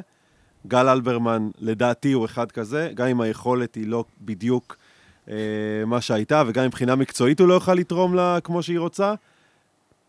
אני מרגיש יותר בטוח שיש בחור כזה בקבוצה שלי היום. מה מה שמעניין זה שאתה יודע, שאלנו את אוהד הפועל באר שבע כמה נקודות אור יש לו, אחת, לאוהד מכבי תל אביב יש שתיים, לאוהד מכבי חיפה יש 22. אה, קוראים לזה פיצוי. שדה, אני אגיד לך מה. אתה מזכיר לי מבחנים שלא ידעתי את התשובה, כתבתי מלא. אני אגיד לך מה, הוא לא ספר את האליפות וכל מיני דברים כאלה. אצלנו, הדברים שאני אומר עכשיו זה המרחק בינינו להתאבדות. אה, כן, אה, כמובן מי ששומע את זה בבית, לא לא לנסות את זה בבית. התקשרו לערן! חשבתי שתגיד. שהמהירות, אה, כמות הריצה של אה, בצק, אה, לפי מדידות, שזה בכלל עוד משהו הזוי. תן לי הימור לשנה הבאה, אבל באמת, רוני, בחייאת, תן לי בקצרה הימור לשנה הבאה. יותר ממקום שישי. יותר מקום שישי, אנחנו ניקח את זה. מקום שלישי. מקום שלישי? זה מה שאתה אומר, גיל? כן. גיל, בקצרה, מכבי פתח תקווה, אבל ממש ממש בקצרה, מכבי פתח תקווה. ממש ממש בקצרה, אני חושב שמכבי פתח תקווה קצת קל אה, לזלזל בה בגלל הסוף עונה המעצבן שלה, אבל כאילו בואו נודה על זה, על האמת, הם עשו עונה אדירה. ביחס למה שהם, ביחס לסגל השחקנים שהכרנו בהתחלה, ביחס לכמות הקהל שלהם, אה, ביחס לכל נקודת פתיחה אפשרית, אני חושב שמכבי פתח תקווה עשה עונה, עשתה עונה באמת יוצאת מהכלל. אני חושב שמגיע להם שאפו ענק גם על זה שהם עשו את זה עם הרבה טקטיקה והרבה, קובי רפואה לדעתי, לפחות בחצי הראשון של העונה, עשה שימוש במערכים בצורה מאוד מאוד יפה, שלא הביאה לו רק לגנוב ניצחונות ואיכשהו להפתיע, אלא ממש לשחק ולהתוות דרך בקבוצה, שזה כמו מכבי חיפה כפול מינוס אחד. אה, יש אה, שני דברים לדעתי מאוד מעיבים על העונה של מכבי פתח תקווה, אחד זה הסיום, ואני לא חושב שזה רק עניין של שחקנים צעירים וחסרי ניסיון, אני חושב שכל התנהלות במועדון קצת השתקפה בסיום העונה הזו, שהיה מאוד חבל ועצוב, כי באמת הם עשו עונה יפה, וזה שבסוף הם לא הגיעו לאירופה זה פספוס ענק בעיניי. אה, והדבר השני זה, אולי זה חלק מאותה טקטיקה שדיברתי עליה לפני שנייה, אבל אני מכבי פתח תקווה, קשה לראות משחקים שלה, קשה ולא כיף. ראיתי איזשהו נתון לא מזמן של כמה כדורגל משחקים נטו בישראל, אצל מכבי פתח תקווה הכי נמוך בליגת העל, משחקים נטו 55 דקות. הם בעצם לקחו את היכולת של ליפול, לתפוס את הברך, לשכב שתי דקות, להרחיק כדורים ל- ל- ל- לרמה אחרת. וזה משהו שלדעתי, א', חלף, צריך לחלוף מהעולם ומהארץ במהרה, ואולי נדבר על זה אחר כך, שקצת נדבר על רעיונות לשיפור הכדורגל הישראלי. אני חושב שמכבי פתח תקווה, העונה אה, ניצלה עד תום את זה שהשופטים בישראל אה, שורקים באמת על כל דבר, כל, כל דבר, כל, כל פעם שעמדו ליד שחקן כדורגל של מכבי פתח תקווה, שעמדו ליד שחקן של מכבי פתח תקווה, זה הוביל לנפילה שמשכה עוד דקה מהמגרש רק ועוד דקה. אה, ואני חושב שחבל, כי למכבי פתח תקווה יש שחקנים פשוט טובים, בטח בסגל של השנה, אני חושב שגידי קניוק עם עשרה שערים, שישה בישולים, המון מסירות מפתח, עשה עונה נהדרת, גיא מלמד הראה דברים משאיפים. דור אלו בעיניי, אחת מתגליות העונה בקלות. אני חושב שהם היו יכולים להגיע לאותם הישגים ואולי קצת יותר, עם קצת פחות אנטיגוניזם. שי, מה מכבי פתח תקווה בכלל צריכה להשיג שנה הבאה? מה- המטרות של קבוצה כמו מכבי פתח תקווה? אני חושב שהם הגיעו לסוג של המקסימום שלהם, זה נשמע קצת אה, לא יפה לומר, כמי שהיה לפני כמה שנים מת אה, להגיע לנקודה שהם אה, נמצאים בה היום, אבל אה, מכבי פתח תקווה מייצגת את רוב קבוצות הפלייאוף האלו שמשתכלות, כי הרביעית או החמישית בטבעה בארץ קצת אה, מגמגמות. זה קרה לנו כבר בעבר עם אה, סכנין, שעמדה ככה ליד או כמעט. הגיעה ל- לישורת האחרונה עם הלשון בחוץ, זה קרה גם לבאר שבע באחת העונות הראשונות שהיא חשבה שהיא רצה לצמרת. לשון בחוץ, ראינו אותה אה, בעצם אה, חוזרת למקום הטבעי שלה, שזה בהחלט המקום שהיא נמצאת בו כרגע, בין 4, 5, 6 כזה, ומה היא צריכה לשאוף קדימה? להמשיך לייצר שחקנים טובים, יש להם מחלקת נוער מעולה, להבין שהם עוד חוליה בשרשרת, להזין את הקבוצות הטובות בשחקנים טובים, זה קרה, זה ממשיך לקרות, אני מבין גם עכשיו עם אלו, עם, עם הילדון הזה שנראה מעולה, סולומון. נכון. אה, זה המקום של מכבי פתח תקווה, אם היא תצליח פה ושם לגנוב איזה תואר אה, בני יהודה כזה של גביע, זה נהדר, תארים מעבר לזה, זה גדול עליה בכמה מספרים, בטח ב... ביריבות הקיימות. אני חושב שמכבי פתח תקווה, בניגוד לכל אה, קבוצות בטן הטבלה, אה, עושה עסקים הכי נכון. כלומר, היא היחידה כנראה שמכירה במעמדה בכדורגל הישראלי כתחנת מעבר. אגב, היא עושה את זה שנים. גם אשדוד. הזכרנו מקודם את אה, בן חיים ואת דמארי וכולי. אה, הם יודעים להוציא הרבה כסף מהקבוצות שרוצים את השחקנים שלהם. לדעתי, אה, יש להם עדיין אחוזים בדמארי, או היה איזה סיפור כזה עכשיו כן. בעסקה הזאת, שהוא איכשהו הגיע למכבי חיפה, או אם הוא נרכש על ידי מכבי חיפה, והם ממשיכים לייצר כל הזמן שחקנים, הם מאפשרים להם להתקדם. היחיד שלא כנראה זה גידי קניוק, שאני לא מבין מה הוא עושה שם, לדעתי הוא מיצה את אה, תפקידו בקבוצה הזאת. אה, ומצד שני, הם לוקחים שחקנים שנכשלו בקבוצות אחרות, ויצרו שם תמהיל אה, מאוד מאוד נכון. לא, אנחנו לא מדברים על בית"ר עכשיו. מכבי פתח תקווה. כן. גרמת לי לפקפק בעצמי. ביתר לא קרה צריכים מקבוצה אחת שנכשלו. גם הפועל תל אביב, באותה אחת. ואני חושב שאנחנו מסתכלים על קבוצות אחרות, סכנין שאיבדו את ג'ורג'יניו בלי, בלי תמורה, לא מקדמים שחקנים כבר שנים, אלה שהולכים חוזרים אחרי שנייה, אה, כנ"ל הפועל חיפה, שבכלל לא מגדלת שחקנים, רק אה, קונה ו- ומוכרת אותם אה, כל שני וחמישי. מכבי פתח תקווה הבינה מה תפקידה, אני מקווה שהיא הבינה שהיא צריכה גם לשרוד תוך כדי, כי הייתה לה את הנפילה הזאת באמצע.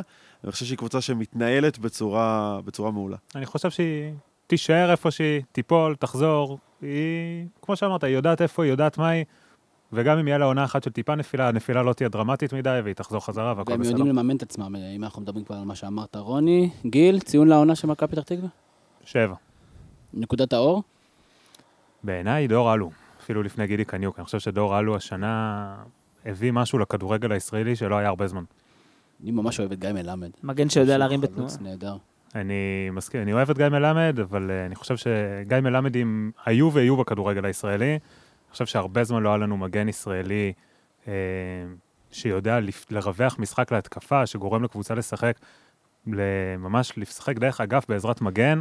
זה משהו עם הרמה טובה, תוך כדי תנועה, כמו שאמרת, עם בישולים, עם המון מסירות מפתח, גם ראיתי איזה סטטיסטיקה כזאת. זה, כוכב שהוא- וובי.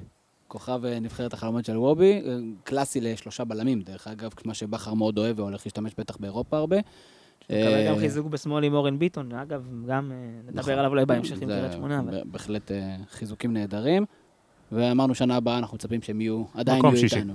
עדיין סוף בתוך ה... הפלייאוף העליון לדעתי. אתם מקווים שתעברו אותם. הם קצת נשברים שנה הבאה, הם איבדו כבר כמה משחקני המפתח היותר טובים שלהם. אבל יש להם מחלקת נוער עם ידידנו אורי אוזן שמאמן את הקבוצה הזאת, ואני שם את מבטחי בו. רוני אלפרן, כן. דיברנו המון המון על הפועל תל אביב, אה, עונה קטסטרופלית, ובוא, אתה יודע, תן לנו שתיים, שלוש שורות על הפועל תל אביב ועל העונה שלהם, ויהיה לדעתי יותר מעניין לראות מה יקרה מכאן והלאה. העונה של הפועל תל אביב מטעה. אה, בסך הכל, אה, מבחינת צבירת נקודות, הפועל תל אביב לא הייתה אמורה לרדת ליגה. אה, קנו שחק- עם שחק- שחקנים שכנראה לא צריכים לשחק בדיוק, שם. ה- ההיבט של אה, הפועל תל אביב הוא יותר בפן המוסרי, אפשר לקרוא לזה, ולא בפן המקצועי. אה, הפועל תל אביב, אה, מבחינה מקצועית, את תחילת העונה הם עשו בצורה לא הוגנת, אפשר להגיד, אה, עם שחקנים שהם לא היו שלהם וגם לא שילמו להם. קיבלו את העונש של תשע נקודות. אה, אני חושב שהם יכלו להישאר בליגה. אה, הם יכלו להישאר בליגה, אבל uh, כנראה שכשמביאים מאמן שירד כבר עם שתי קבוצות, זה מה שהוא יודע לעשות וזה מה שהוא עשה. Uh, אבל לפי מה שנראה, לאחים ניסנוב יש uh, הרבה רצון טוב והרבה יכולת גם לעשות עסקים בצורה טובה כנראה בליגה, והרכש שהם uh, עושים לדעתי הוא רכש נכון כרגע, ואני מאמין שכבר בעונה הבאה הם יעלו. לא, לא מסתבר שכל כך קשה לעלות אה, מהליגה השנייה. ראיתי את נתניה עולה עם אה, מינוס תשע ועוד אה, פלוס, אה, כמה? לא, לא עקבתי, אבל פלוס מטורף. זאת אומרת, לא צריך לעשות יותר מדי כדי לעלות. אני חושב שהפועל תל אביב אה, זה הדבר הכי טוב שקרה לירידת ליגה הזו. המין סחבת הזו והפלסטר שנה אחר שנה, בלי כסף, בלי שום דבר שנראה כמו ניהול תקין ונכון. כשהיא נשארת בליגה עשה לה עוול, אולי איזו ירידה ורענון של השורות, ארגון מחדש יכול לעשות לה טוב, אבל אה, אולי יותר מזה אפילו להתרגל לעובדה, הפועל תל אביב היא לא אחד, היא, היא לא, לא נמנית היום על הקבוצות הגדולות בישראל, ואם אנחנו תולשים רגע היסטוריה, אז גם לא על המועדונים הגדולים בישראל, כי מועדון צריך קצת יותר מהיסטוריה, והפועל תל אביב אין בה שום נדבך חוץ מקהל, שנראה כמו מועדון גדול. אז uh, להשלים עם זה, מועדונים גדולים נעלמו לא מעט, הפועל תל אביב עוד לא נעלמה, אבל חוץ מהיסטוריה, שום אספקט של מועדון גדול אין שם, קהל, לא, אוקיי, קהל. אני אה, לא מאמין ש- אני לא מאמין שיגרמו לי לעשות את זה, אבל אני נאלץ להגן על הפועל תל אביב. אני- אה. אם אם יורשה לי רגע, זה נשמע לי כאילו שי מכין את הקרקע ללהגיד רק בבאר שבע יש הפועל. כן. לא, זה- לא, כאילו, האמת, אה, תראה, האמת שאני קצת אמנם בהלם. שי הוא מההפקה, אבל הוא לא שתול של ההפקה, כן. ועם זאת, הוא הצליח להוציא אותך. אה, זה לא, מאוד קשה, אני אגב. קצת בהלם, כאילו, מדובר במועדון שלקח... אה, זו היסטוריה. אני מדבר, זה- עזוב, תלוש אוקיי, רגע היסטוריה, אוקיי, תוציא סבבה, קהל. זה היסטוריה, אבל... מועדון ב- צריך להתנהל, צריך שתהיה לו מחלקת נוער מתפקדת, צריך שיהיה שם שדרה ניהולית כמו שצריך. צריך- נכון, צריך שיהיה נכון, הרבה מאוד ובגלל- אספקטים. ועל זה הם הוא קיבלו... בא מוכן, אין ספק. בהפועל תל אביב אין אפילו לא אחד מהם, אז על מה כל הגדולה זה- נשענת? על יה- היסטוריה? בוא- בוא- בוא נפריד בין קבוצה גדולה למועדון גדול, ונכון, אני מסכים איתך, הם קבוצה קטנה מאוד היום. הם גם הם- מועדון קטן. הם. הם לא מועדון קטן בשום פנים ואופן. מדובר בקבוצה שיש לה היסטוריה, יש לה קהל, היא מחוברת לערכים מסוימים שאני לא מסכים איתם, אני לא אוהב אותם ואני לא, לא מתחבר אליהם בשום צורה ואופן, אבל יש אנשים עם אידיאולוגיה מאוד חזקה שהולכים אחרי הקבוצה הזאת. היא קבוצה שלא יכולה להתפרק. היא לא יכולה להתפרק. למרות שכתבתי טור שאומר שהיא תתפרק, היא לא מסוגלת להתפרק, הקבוצה הזאת. באמת, כי אה, היא מחוברת ל, ל, לנימים שהובילו את המדינה הזאת למקום שהיא נמצאת בה. אבל אנחנו, אגב, אנחנו... קבוצת הכדורסל שלה הוכיחה את זה שהיא לא יכולה להתפרק. בדיוק. בדיוק. לא, לא, אני אני לא, אומר את זה לא, בשיא כשהיא הרצינות. חזרה, בדיוק. נכון. קבוצה שיש לה, אנחנו- אמרת יש לה רק אוהדים, אוהדים לא. היום זה מה שיכול להחזיק את הקבוצה הזאת אם היא ממש לא תתפרק. אמרתי יש לה רק אוהדים, אבל אמרתי של... אז אתה יכול לחזור בך, שי, אתה יכול לחזור קבוצה היא לך. 11 שחקנים, או שחקנים בגדול, מועדון, זה הרבה מאוד אספקטים. הפועל תל אביב, חסרים לה באספקטים האלו כמה נדבכים מאוד מאוד מרכזיים. קהל והיסטוריה זה אולי המרכז- זה הנדבכים הכי מרכזיים, אבל אין שם שום דבר שנראה כמו בסיס רציני שבונים סביבו מועדון, מועדון, זה לא... אבל נכון, יש להפועל תל וזה- אביב- זאת בדיוק נכון, עונת הבנייה, אבל בסופו של דבר, בסופו של דבר, אם הפועל תל אביב מחר תתפרק בצו בית משפט, לא יעברו 24 שעות עד שתוקם הפועל תל אביב חדשה, שתיקח את השם ואת ההיסטוריה ות- ותוקם מחדש. בשונה מלזרוס חולון. בדיוק. אני, אני לא מתווכח על זה, אני רק אומר זה שכרגע... מה שעושה מועדון? גדול. בנקודת הזמן הנוכחית, אני חולק על העובדה שזה מאוד גדול, אבל זה, שוב, זה פערים בהגדרה, אני לא מגדיר את זה כמו שאתה מגדיר, אז אנחנו כנראה גם לא נסכים עד הבוקר. תן לי ציון, אה, רוני, לעונה של הפועל תל אביב. אה, זה קשה. זה קשה לתת ציון לעונה כזאת, כי בעונת ירידה זה, זה כמובן כישלון. אה, מבחינה מקצועית הם היו יותר טובים מהיריבות שלהם לתחתית. אה, העונש אה, גמר אותם, הייתי אומר ציון 4 יספק את ה... את כל- הזאת. את כל הצדדים. נקודות חיוביות יש? האחים ניסנוב. אני חושב שהם אה, האנשים הנכונים בזמן הנכון, אה, שיכולים ל- ל- להרים את הקבוצה הזאת בחזרה לליגת העל. יש מישהו שחושב שהפועל תל אביב לא תעלה שנה הבאה? אין סיכוי. אין סיכוי כזה, נכון? אה, יש תחושה שגם אם אני אבוא לשחק שם, אני, אני יכול להיות מלך השערים, ואני לא שחקן טוב. אה, וממועדון שאתה יודע, אנחנו כל פעם דנים האם הוא מועדון גדול או לא, לעוד מועדון שאנחנו, שעבר המון המון אה, תהפוכות בשנים האחרונות. רוני, תספר לי על, על השנה שהייתה של, של בית"ר ירושלים, כשאני חייב להגיד לך, התחושה שלי, שבית"ר ירושלים חוזרת. זו התחושה שלי. אז אני, אני, אני מבין למה אתה, למה אתה אומר את זה, אבל אני חושב שזה בדיוק להפך. אני חושב ש... לא בדיוק להפך, כמעט להפך.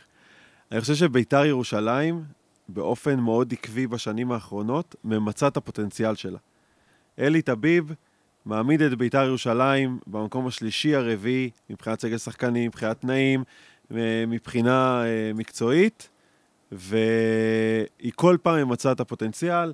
מצליחה אה, לייצא שחקנים, עצם העובדה שהם עדיין מוכרים שחקנים לקבוצות ה- במרכאות גדולות של הכדורגל הישראלי, אה, מוכיחה שאלי תביב גם בהסתכלות עדיין רואה אותה כשלישית רביעית, ולשם הם ישאפו ולשם הם יגיעו.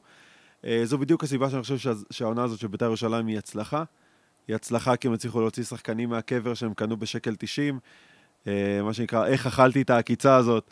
אה, והתמודדו שם בראש טבלת אה, מלך השערים, ובשחקנים שתורמים הכי הרבה לקבוצות שלהם. אנחנו שוכחים, אבל בית"ר היה קמפיין לא רע באירופה, הם הודחו על ידי החבר'ה מצרפת ש- שהם קבוצה יותר טובה מהם. אה, אין מה לעשות. אה, אה, שרלואה?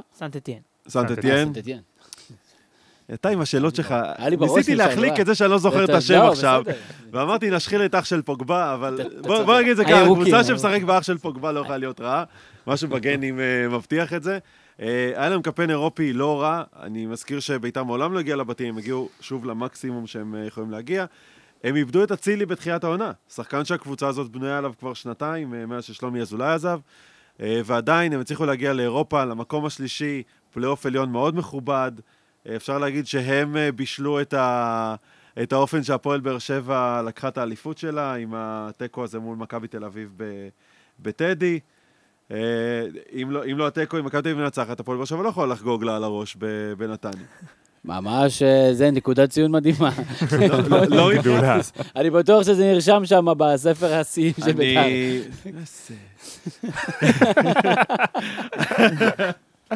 אני מחדד את הנקודה, כי אני אומר שביתר היא לא קבוצה פראיירית. היא באה אה, מול מכבי תל אביב, במשחק סופר חשוב למכבי תל אביב, שהיא הגדירה את שני היעדים שלה באותה תקופה כלא לתת לבאר שבע לחגוג לנו על הראש, ולקחת את הגביע. מה קשור מכבי תל אביב? בוא תתמקד בבית"ר ירושלים. ואני אומר, זה ועדיין, יגיע לתהליך של מכבי חיפה כן, בסוף. בסוף אנחנו נחזור למכבי כל חיפה, הדרכים נכון? מובילות למכבי חיפה.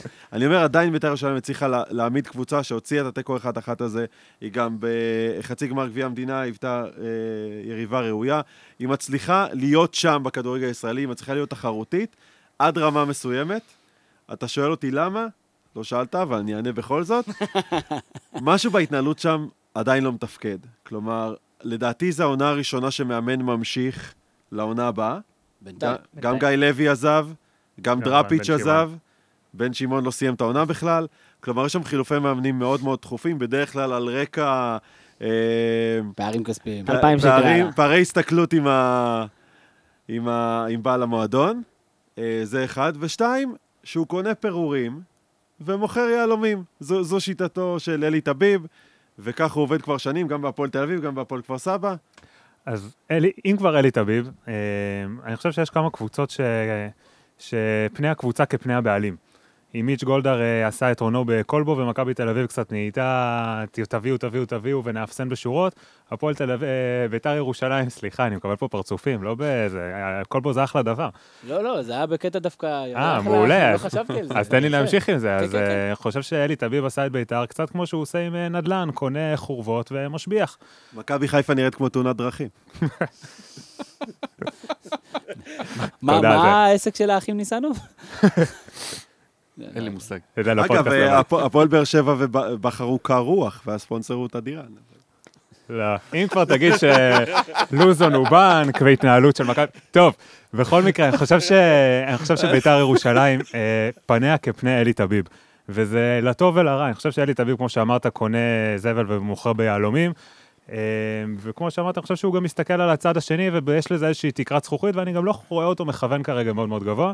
אני חושב שהעונה של ביתר היא הצלחה, א', כי בגלל כל הסיבות שאמרת, וכל זה כשברקע, בוא נזכור, ביתר עברה השנה חתיכת טלטלה עם האוהדים.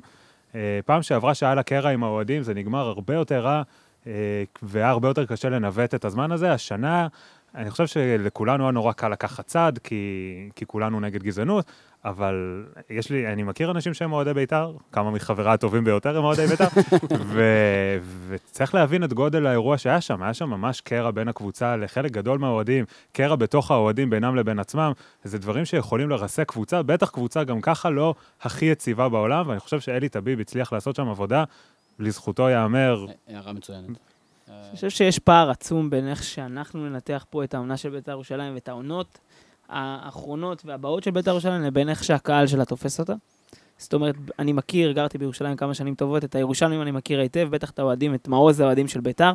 אנשים שבית"ר מבחינתם צריכה להתחרות כל שנה על תואר, בית"ר צריכה להיות מועמדת לאליפות, בית"ר צריכה לזכות בתארים.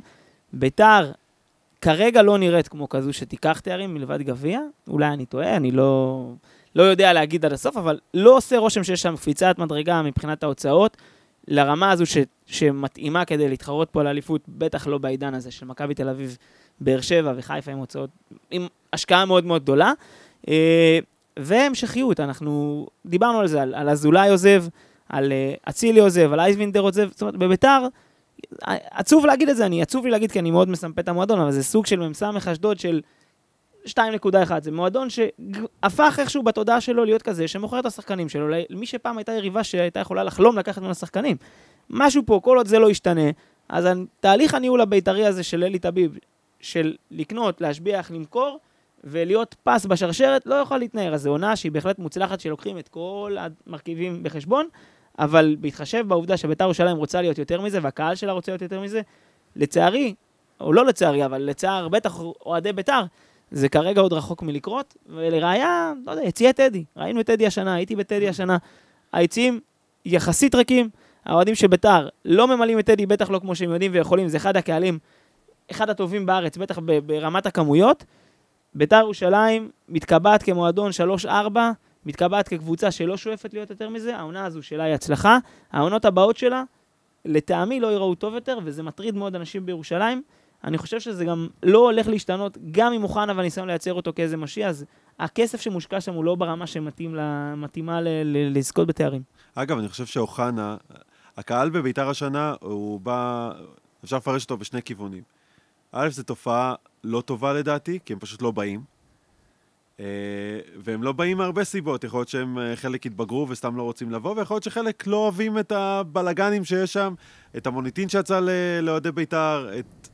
פשוט לא כיף להם לבוא לכדורגל שלושה ניצחונות רצופים, טדי מלא, מקיר לקיר. פתח עונה בשלושה ניצחונות רצופים, טדי יהיה מפוצץ. אני מכיר קצת את הקהל הירושלמי, זה קהל ש, שמספיק לו איזה מומנטום קטן כדי לרכוב עליו, זה לא קורה, אני חושב שדווקא כקבוצה לא מספיק אטרקטיבית כמו שאנחנו, הם לא רואים אותה כמו שאנחנו רואים. אה, ו- וזה בדיוק מה שאני אומר, אני חושב שביתר צריכה לתת סיבות לאוהדים שלה לבוא. אלי טביב, להערכתי, הביא את אוחנה כאחת הסיבות המרכזיות לדבר הזה, לחבר את הקהל חזרה למועדון הזה. אני עדיין חושב שיש שם אנשים שגדלו על אלי אוחנה, זה כן עושה להם משהו, אולי הוא גם, בתור זה שמבין את המועדון יותר מאלי טביב שקנה ומכר מועדונים אה, בחייו, יכול לשנות אה, משהו ב, בדבר הזה.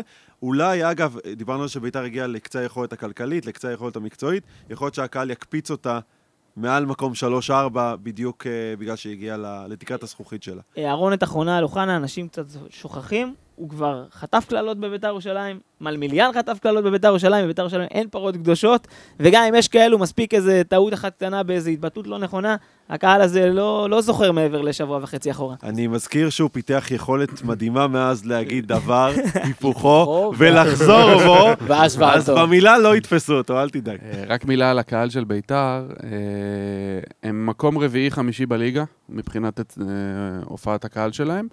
והם היו ככה בכל השנים האחרונות. זאת אומרת, הפעם האחרונה שהם עברו את העשרת אלפים איש בקהל הייתה אי שם בעשור הקודם. ניצחון על הפועל תל אביב בדקה ה-90 לפני ארבע שנים, הייתי במשחק. ממוצעים של שנה. כן, אני מדבר על ממוצעים. אז אה, אם אנחנו מסיימים, אה, רוני, עם אה, בית"ר ירושלים, ציון לעונה? שמונה פלוס. צדדים חיוביים? המלחמה של טביב באוהדים. אה, גם איך שהוא עשה את זה וגם הכיוון שזה הולך. אני גם אה, ראיתי בפייסבוק כמה קבוצות של אוהדי בית"ר המסורתיים יותר, אה, אלה שאומרים שלקחו לנו את הקבוצה, מתחילים להתאגד, הם הולכים גם להגיע בשנה הבאה לפי מה שאני מבין. זה סימן מאוד מאוד חיובי. האופן שבו הם באמת הקימו לתחייה כמה שחקנים גמורים, היכולת שלהם להוציא כל פעם יותר מה, מהסגל שלהם, ואני חושב שהדובדבן שבקצפת מהעונה הזאת של בית"ר, יש שניים. אחד מהם זה שרון מימר, שבאמת הוכיח את עצמו, ואתה יודע מה? עזוב את שרון מימר, אני חושב שאלי טביב התגלה כסקאוט הטוב בעולם למאמנים. הטוב בעולם. אם אני גולדהר, למאמנים. אם אני גולדהר, אני ממנה את קרויף להיות המאמן, ולוקח את אלי טביב להיות uh, מנהל הרכב, לא, לא, זה שהוא, זה שהוא מביא שחקנים זה, זה מדהים, והוא עושה את זה כבר שנים, אנחנו יודעים. מאמנים. אני אומר, היכולת שלו, דראפיץ', מאיפה הבאת אותו? גיא לוי, הקריירה שלו הייתה גמורה. אה, והייתה לו עונה מעולה בביתר. כן. וגם אה, שרון מימר, אלוהים יודע איך הוא עושה את זה, אה, כל הכבוד. והדובדבן השני זה קונטה, אני חושב שהוא הולך להיות שחקן אדיר בשנה הבאה. לגמרי. מסכים. שנה הבאה אנחנו מצפים לראות אותה במקום? שלוש-ארבע, איזה מהם שמכבי חיפה לא תסיים. הבנתי, האופטימיות ממשיכה לזלוג.